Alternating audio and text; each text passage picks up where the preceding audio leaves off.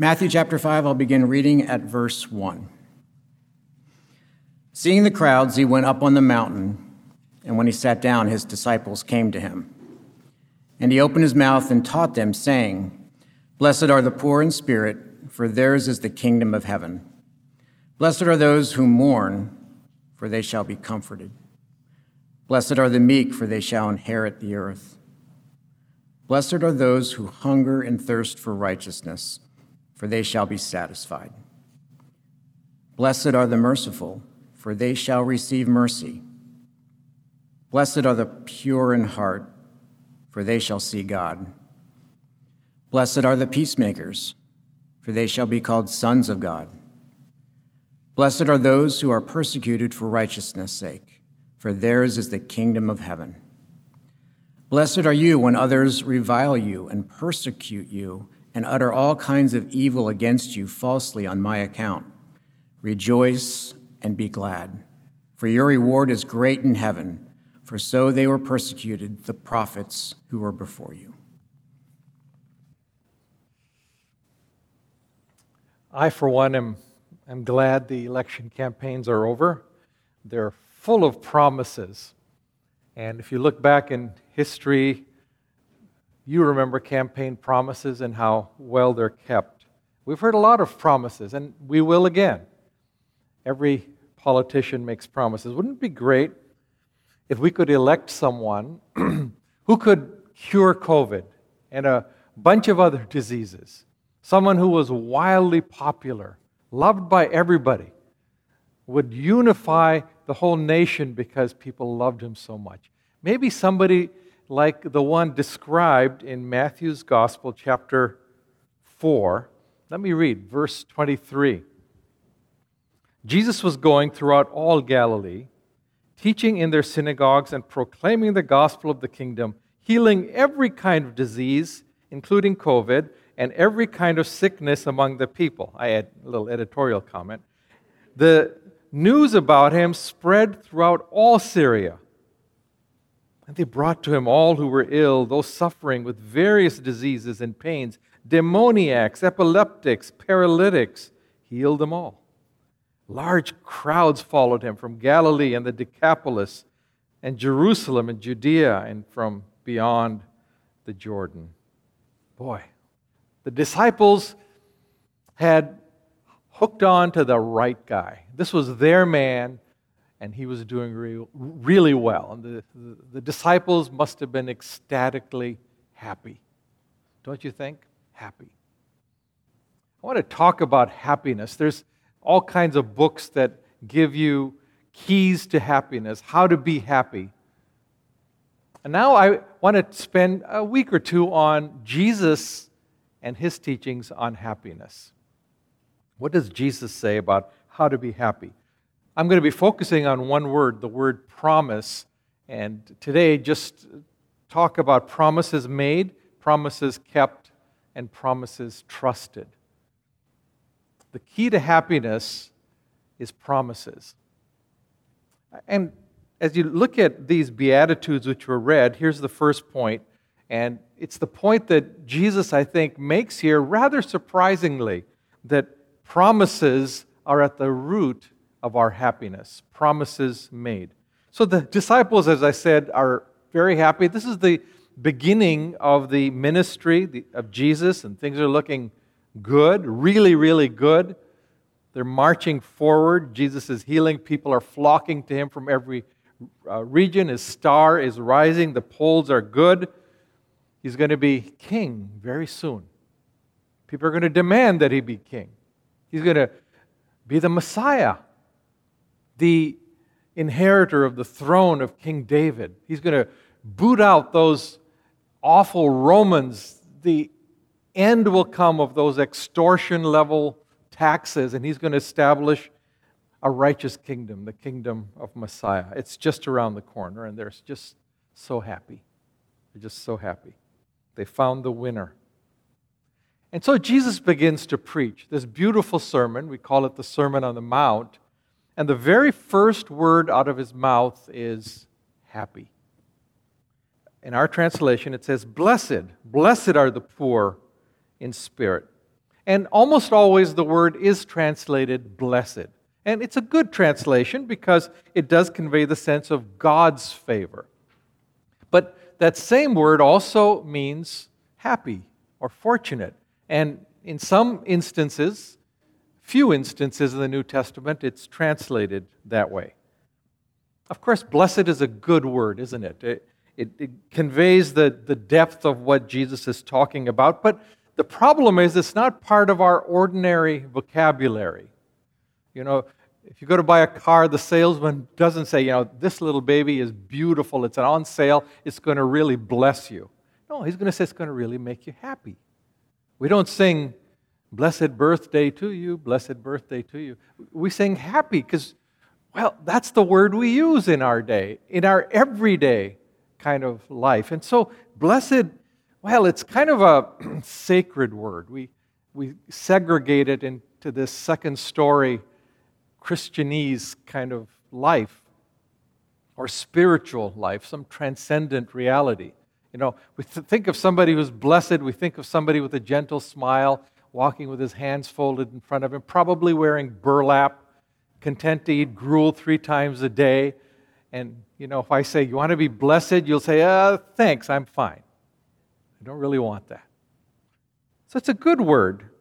But if, on the other hand, we translate the word as happy, well, it just seems way too light. It seems superficial, something that comes and goes, a, a mood that, that changes depending on whether the sun is shining or not.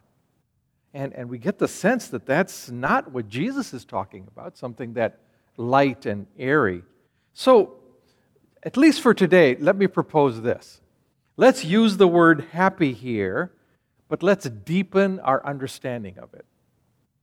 Jesus is talking about much more than a superficial lifting of our emotions for a while. But on the other hand, he's talking about genuine happiness. He's talking about the, the happiness that we all long for, that your neighbors long for. He's talking about real happiness. So he gives a list, opening with a list of those who are happy. Happy are begins with the poor in spirit. Actually, when you look at this list, wouldn't you call this the unhappiest people in the world? Happy are the poor in spirit, not those who are strong and self confident, but poor in spirit. Uh, happy are those who mourn, really? Brokenhearted, grieving. Happy are the meek or the gentle, not those who are aggressive, who know how to get things done, who have a strong voice. Happy are those hungering for righteousness or justice, the same word, but not having it yet. They're still hungry for it. Happy are the merciful, you know, those who've been hurt and betrayed. Who else needs to show mercy? Happy are the pure in heart, those who desire in the depths of their heart to please God, but warring within them are contrary desires that they have to deny. Happy are the peacemakers, caught in the middle they don't want to choose side, and yet now they have to pay a cost to make peace. Happy are those who are persecuted and mocked for their faith. And we say, no, no, no. These are the unhappiest people. I know how to make them happy. You know, not happy are the meek. You know, send them to assertiveness training, and they'll know how to how to act. Not happy are the merciful. Just get away from people who are hurting you. Why are you even hanging around those people? Not happy are the peacemakers. No. It's not your fight. Stay away. Don't get involved. It's not rocket science, we'd say. But Jesus describes them as happy. We have to ask why. And I want to point out that the key to happiness here is trusting in the promises of Christ. Look at what is now and what is in the future. In, in, so I'm taking a broad view. I'm not going to be examining each one of these Beatitudes, just taking a broad view. On the one hand, look what's happening now.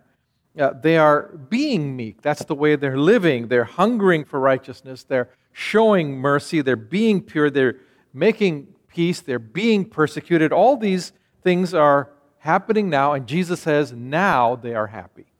As they are doing those things, Jesus says, Happy are you, fortunate are you. Blessed are you. Why?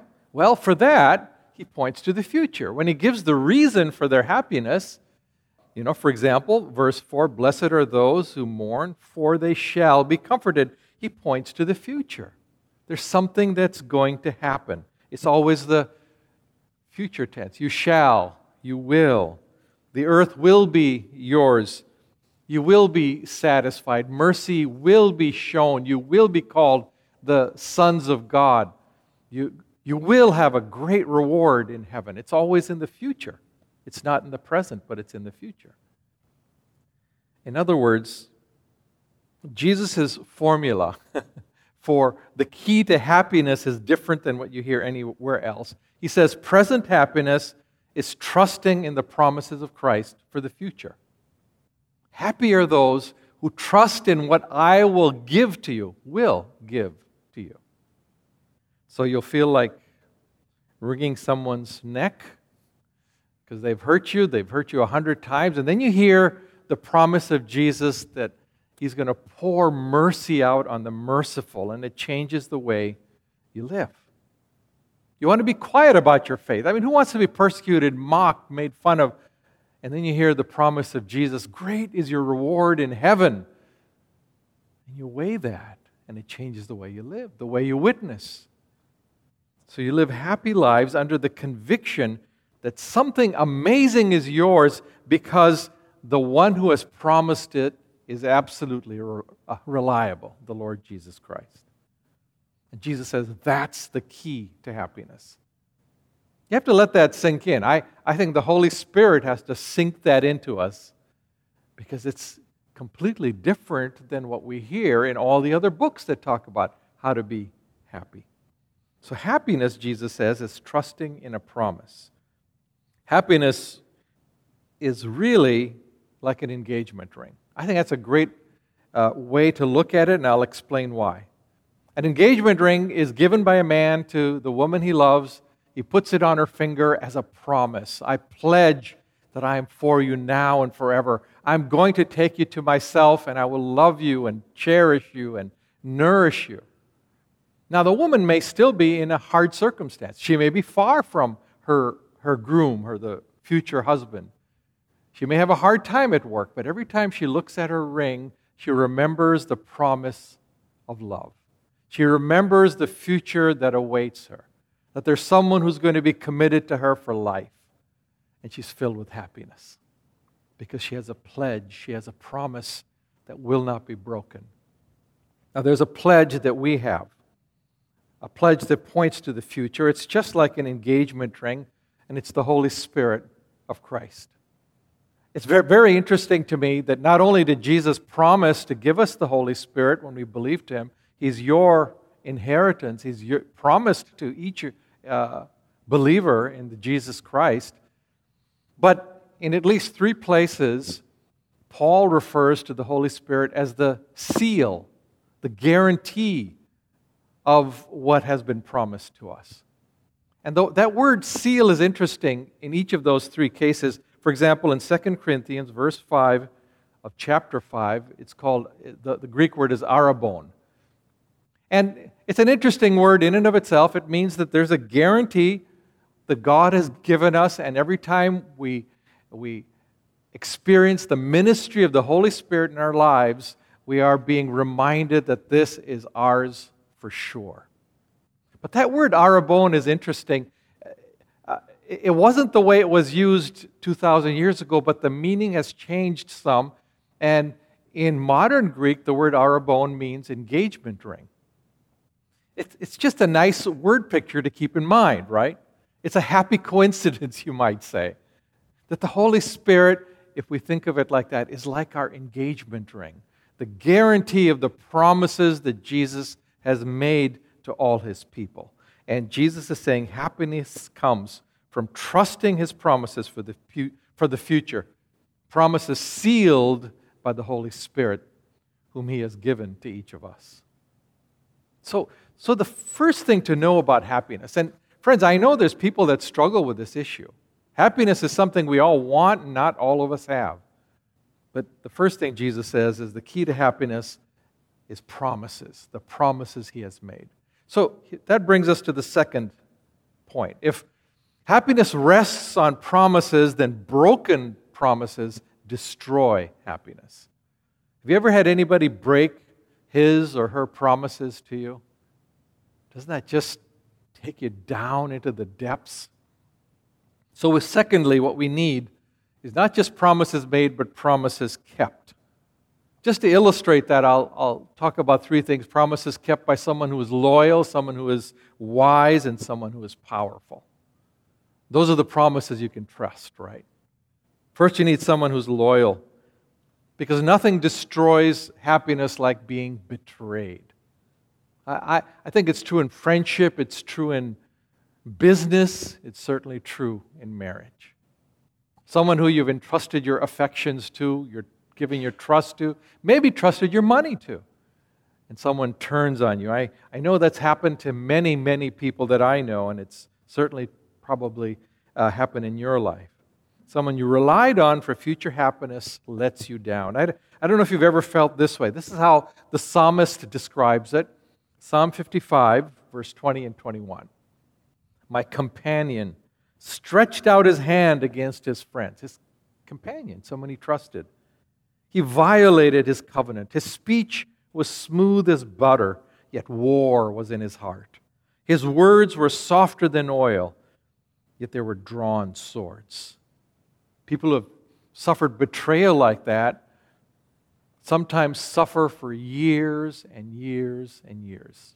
I know people who have not recovered after decades. They still have trouble trusting someone because once upon a time they were betrayed in this way. Betrayal kills happiness. But, friends, Jesus is a loyal friend. He will never leave us and he will never forsake us. How do I know that? Can I tell you how I, how I think about that? I, I don't know if you ever have doubts about the promises of Jesus. There are dark times when I certainly do. And for me, the place to go to is the cross. I, I think about Romans 8, verse 32, where it says that if God didn't withhold his son from us, if he was willing to give Jesus on the cross from us, then, man, of course he won't withhold any other good thing from us either. That's the proof, that's the guarantee that he's for me now and forevermore. And that's why, for me, happiness depends on meditating on the cross. He, He's done this for me. Already, He's done this for me. So I know He'll do anything else that's required. He's already pledged Himself to me, bound Himself to me through the cross. And He's bound Himself to you, friends. He'll never leave you, and He'll never forsake you. He's a loyal promise keeper. Secondly, we need a wise promise keeper. That is, we need someone who knows what we need and who promises what we need. The truth is, um, we don't know what we need always. I don't know, have you ever had instances where you thought you absolutely knew what would make you happy and then you were proven wrong? Remember this car I bought? I was just I was just so sure it would make me happy. And boy, was that an albatross. It was terrible. Like one week later, I was waiting, couldn't wait to get rid of it. Has that ever happened to you? Just so sure what you need. So, one of the amazing things about the Beatitudes, I think, is that Jesus is saying that we need help figuring out what we need. Because that's not the list of things that we would put on what we need, is it? We need someone who's wise enough to tell us what we need. Too often, we want what others have. Too often, envy and jealousy fill us because we're not content with what God has given to us, what God has promised to us in our lives here and now. And envy and jealousy, I think you know, are killers of happiness. Even a good gift, a wonderful gift, becomes something distasteful when we begin to compare what we have with what someone else has. Have you noticed that in your life? Somebody uh, studied Olympic medal winners. Psychologists studied to see which is happier, the Olympian who wins the bronze or the Olympian who wins the silver? I just thought this was an interesting study. What they found was that the bronze medal winner was much happier. Because the guy who won the silver is looking over at the guy that won the gold and he's saying, Oh, If I just kicked a little harder at the end of that race. Oh, you know what? I got the wrong uh, shoes for this track. I shouldn't have eaten what I ate. last. you know, there's a hundred things. He says, I was almost there. I was almost there. Can't believe it. I should have that gold. The guy who's got the bronze, on the other hand, is looking around and said, I'm just glad I'm here. Can't believe I made it. I'm happy I made it anything at all. So they found that the guy that won the bronze was happy because he's not comparing. He's just happy with what he got. So we have to have a wise promise giver. And we do. We have a wise king who rules over each of our lives and he knows what each of us needs at each stage of our life. Some of us need hard people in our life because we need to grow in showing mercy. And so he brings, well, hard people into your life and into my life. Some of us need to have our eyes focused on heaven where our true reward is. So he brings mean people who mock us and persecute us for our faith. Some of us need to grow in loving peace and making peace. So he puts us in tense situations where we, where we have to learn those skills. And some of us have to learn how to deny ourselves in order to pursue, pursue true righteousness. And so he allows there to be desires in us which we have to learn to say no to. He knows what each of us needs to grow us, to, to increase, you might say, our capacity for happiness. He's wise enough to know what's right for each of us, and he promises, you notice this, happiness in each situation. He promises happiness in each situation. So we need someone who's loyal as a promise keeper, someone who's wise, and we need someone who's powerful. In other words, someone who has the ability to actually do what he has promised to do. What's the point of making a promise if you can't fulfill it? And the truth is, some promises fade. Oh, they're made they're, they're made with full heart, they're, they're made with good intentions. They start out bright and golden, but they sort of whimper to a finish dark and weak. Robert Frost wrote this little poem, I think a sort of a melancholy little poem. Uh, I think he's thinking about fall, so it's appropriate for this season. It's called Nothing Gold Can Stay. Uh, it says, let me, let me read it for you. Nature's first green is gold, her hardest hue to hold. Her early leaf's a flower, but only so an hour. Then leaf subsides to leaf as Eden sank to grief. So dawn goes down to day, nothing gold can stay. Nothing gold can stay. I think we know what he talks about because too often life seems that way. Things that are beautiful, we, oh, we enjoy them, but we know they're not going to last. And wondering, knowing that the happiness we're experiencing now won't last casts a shadow on that happiness itself. We can't even enjoy what we have now because we know it's ending. I do think it's uh, like the fall. You know, we all just love those beautiful trees we take pictures of them. I take pictures thinking, oh, I got to remember this. I got to remember this. But, you know, I've got hundreds of pictures. I never look at them because I don't really want the pictures. I want the real thing. And it's fading. And so fall is beautiful. My favorite season, but it also has that melancholy cast on it because it only lasts for a little while, as Frost said. But the promise that we want is of a lasting happiness. Because that casts a different kind of glow on our life. It gives us power to put up with the ups and downs because we know what we will have one day. So we put up with the bumps, convinced that true happiness is ours. But, but you know, long term happiness is outside of our control. We can't control the future. So we need someone who does rule today and tomorrow. So it means trusting someone who has that power looking at Jesus and says, Yep, yep, he can do it. He can do what he's promised.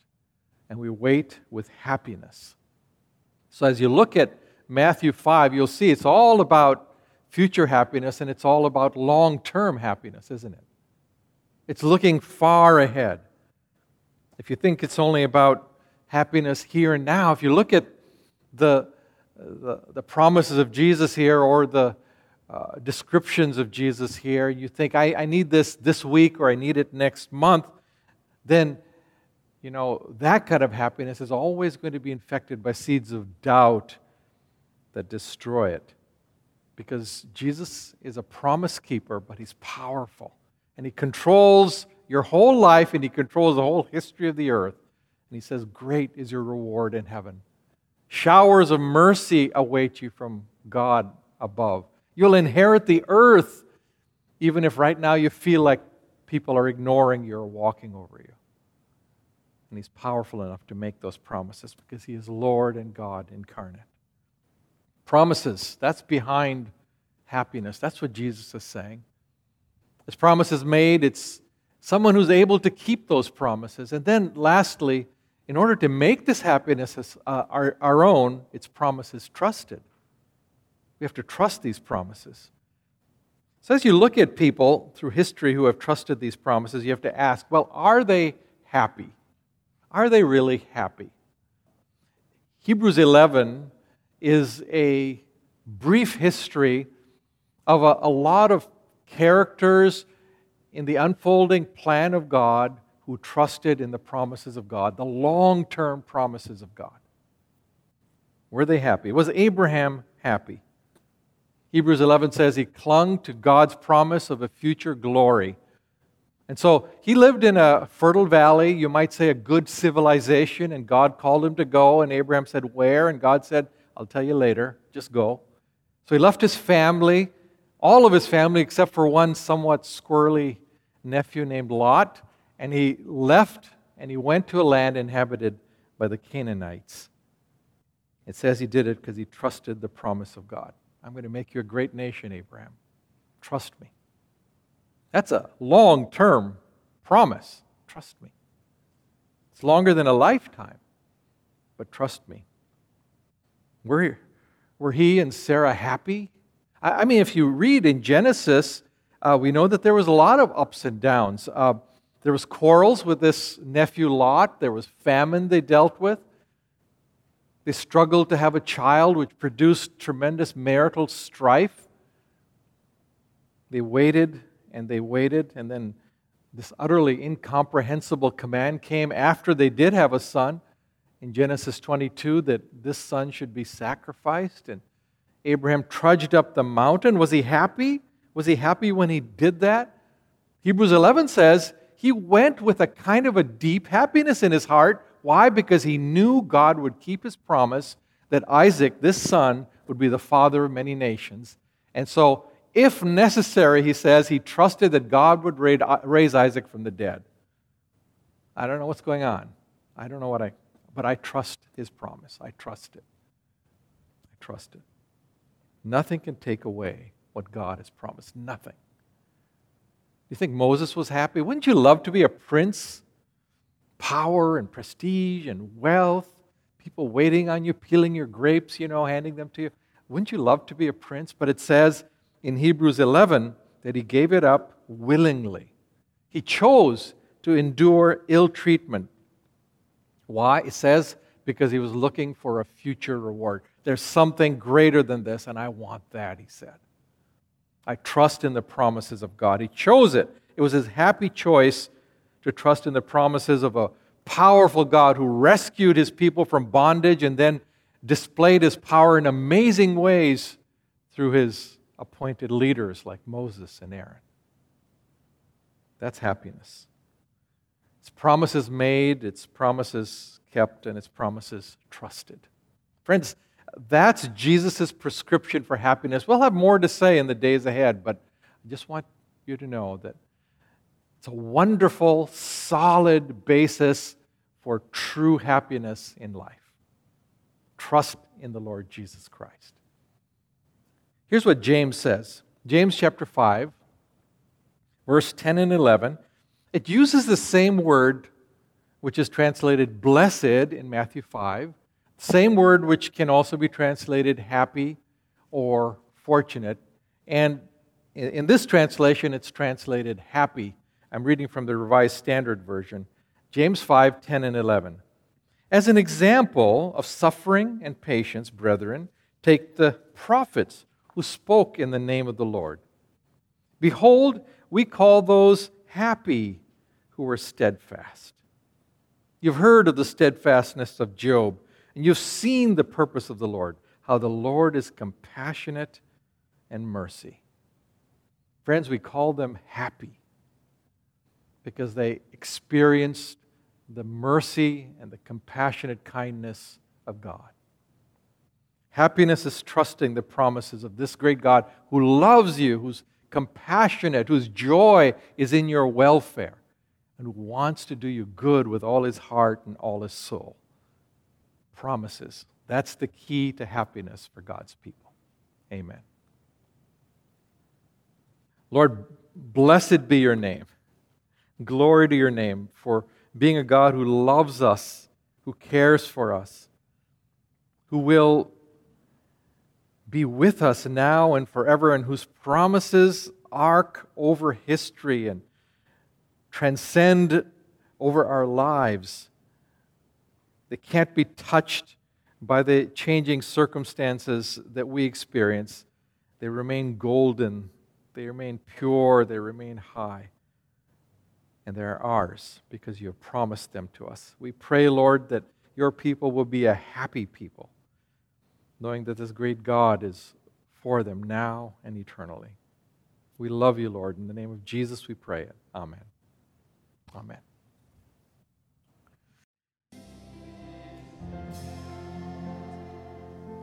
Friends, we're a resurrection people. If you think that all you're going to get, all the happiness is for this life, for here, for now, for this week or this month, then you're denying the resurrection of Jesus and his promise which said, Because I live, therefore you will live also.